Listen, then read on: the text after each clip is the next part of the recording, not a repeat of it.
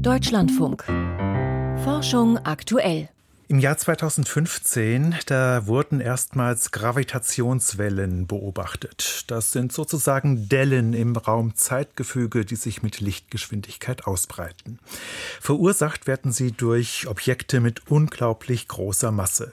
Bei diesem ersten Nachweis damals waren es zwei schwarze Löcher, die miteinander kollidiert sind. Möglich geworden war der Nachweis damals durch riesige Gravitationswellendetektoren an Standorten in den USA bzw beziehungsweise Italien. Die Europäische Weltraumbehörde ESA, die hat nun gerade grünes Licht gegeben für einen neuen Detektor, einen ganz besonderen, nämlich nicht auf der Erde, sondern im Weltall.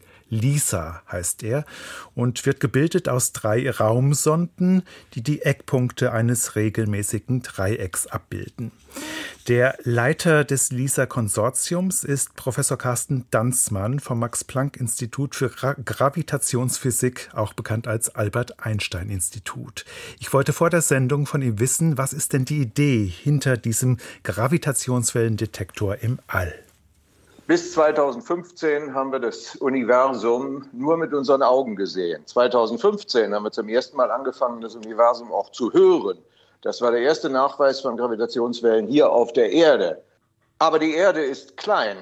Und um die tiefen Frequenzen zu hören, braucht man große Instrumente. Das ist so wie beim Kontrabass. Der muss groß sein, damit die tiefen Töne hervorkommen dabei. Aber so große Instrumente kann man nur im Weltall bauen. Dazu dient LISA. Und das können Sie sich wie ein großes Uhr vorstellen. Das sind drei Satelliten, zweieinhalb Millionen Kilometer voneinander entfernt und die beschießen sich mit Lasern, natürlich durchs Vakuum. Und äh, dann können diese Laser messen, ob sich die Armlänge zwischen den Satelliten ändert. Und daraus kann man ableiten, wie die tiefen Frequenzen waren. Also es ist kein großer Kontrabass, sondern ein riesengroßes Dreieck im Weltall. Und Gravitationswellen werden ja durch Ereignisse mit kosmischen Dimensionen verursacht, hohe Massen.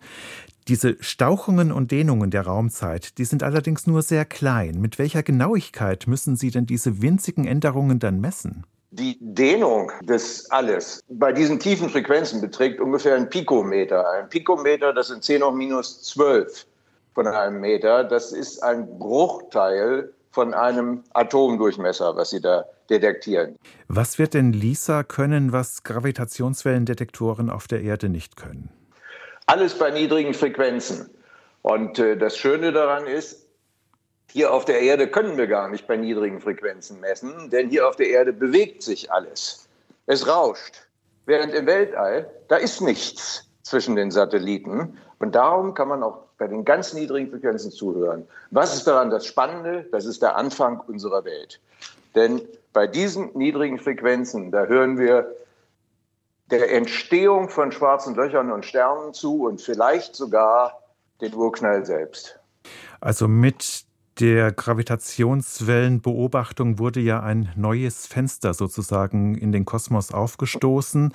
Äh, nicht nur die elektromagnetische Strahlung von Gamma- und Röntgenstrahlung angefangen bis zu den Radiowellen, sondern man hat eine neue Möglichkeit hier zu beobachten. Und dieses Fenster wird nun weiter geöffnet. Verstehe ich das richtig? Ja, das ist richtig. Genau wie bei Licht auch. Wir haben heute elektromagnetische Wellen bei allen Frequenzen. Sie haben es schon gesagt. Bei Röntgenstrahlung bis zu infraroter Strahlung, Radiostrahlung, das ist alles nur Licht.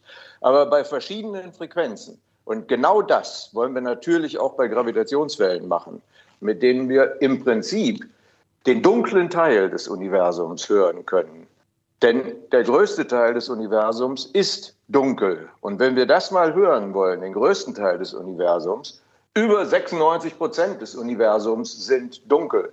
Und dann hören wir es mit diesen Frequenzen. Das vollständige Konzept der Mission wurde nun durch Fachleute der Europäischen Weltraumagentur ESA geprüft und für gut befunden. Das heißt, LISA ist nun fest im Missionsprogramm der ESA verankert und wird demnächst in die Umsetzungsphase gehen. Wie geht es denn nun konkret weiter? Mit welchem Zeithorizont?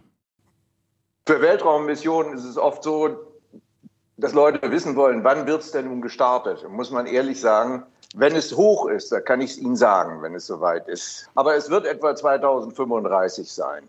Aber der wesentliche Schritt jetzt ist es, man äh, spielt nicht nur rum, man sitzt nicht im Sandkasten, sondern man baut tatsächlich Burgen und nicht so kleine Dinger. Nun werden Hunderte von Millionen Euro ausgegeben und es sind Tausende von Leuten, die daran arbeiten. Und jetzt gibt es praktisch keinen Weg mehr zurück. Sagt Professor Carsten Danzmann vom Max-Planck-Institut für Gravitationsphysik.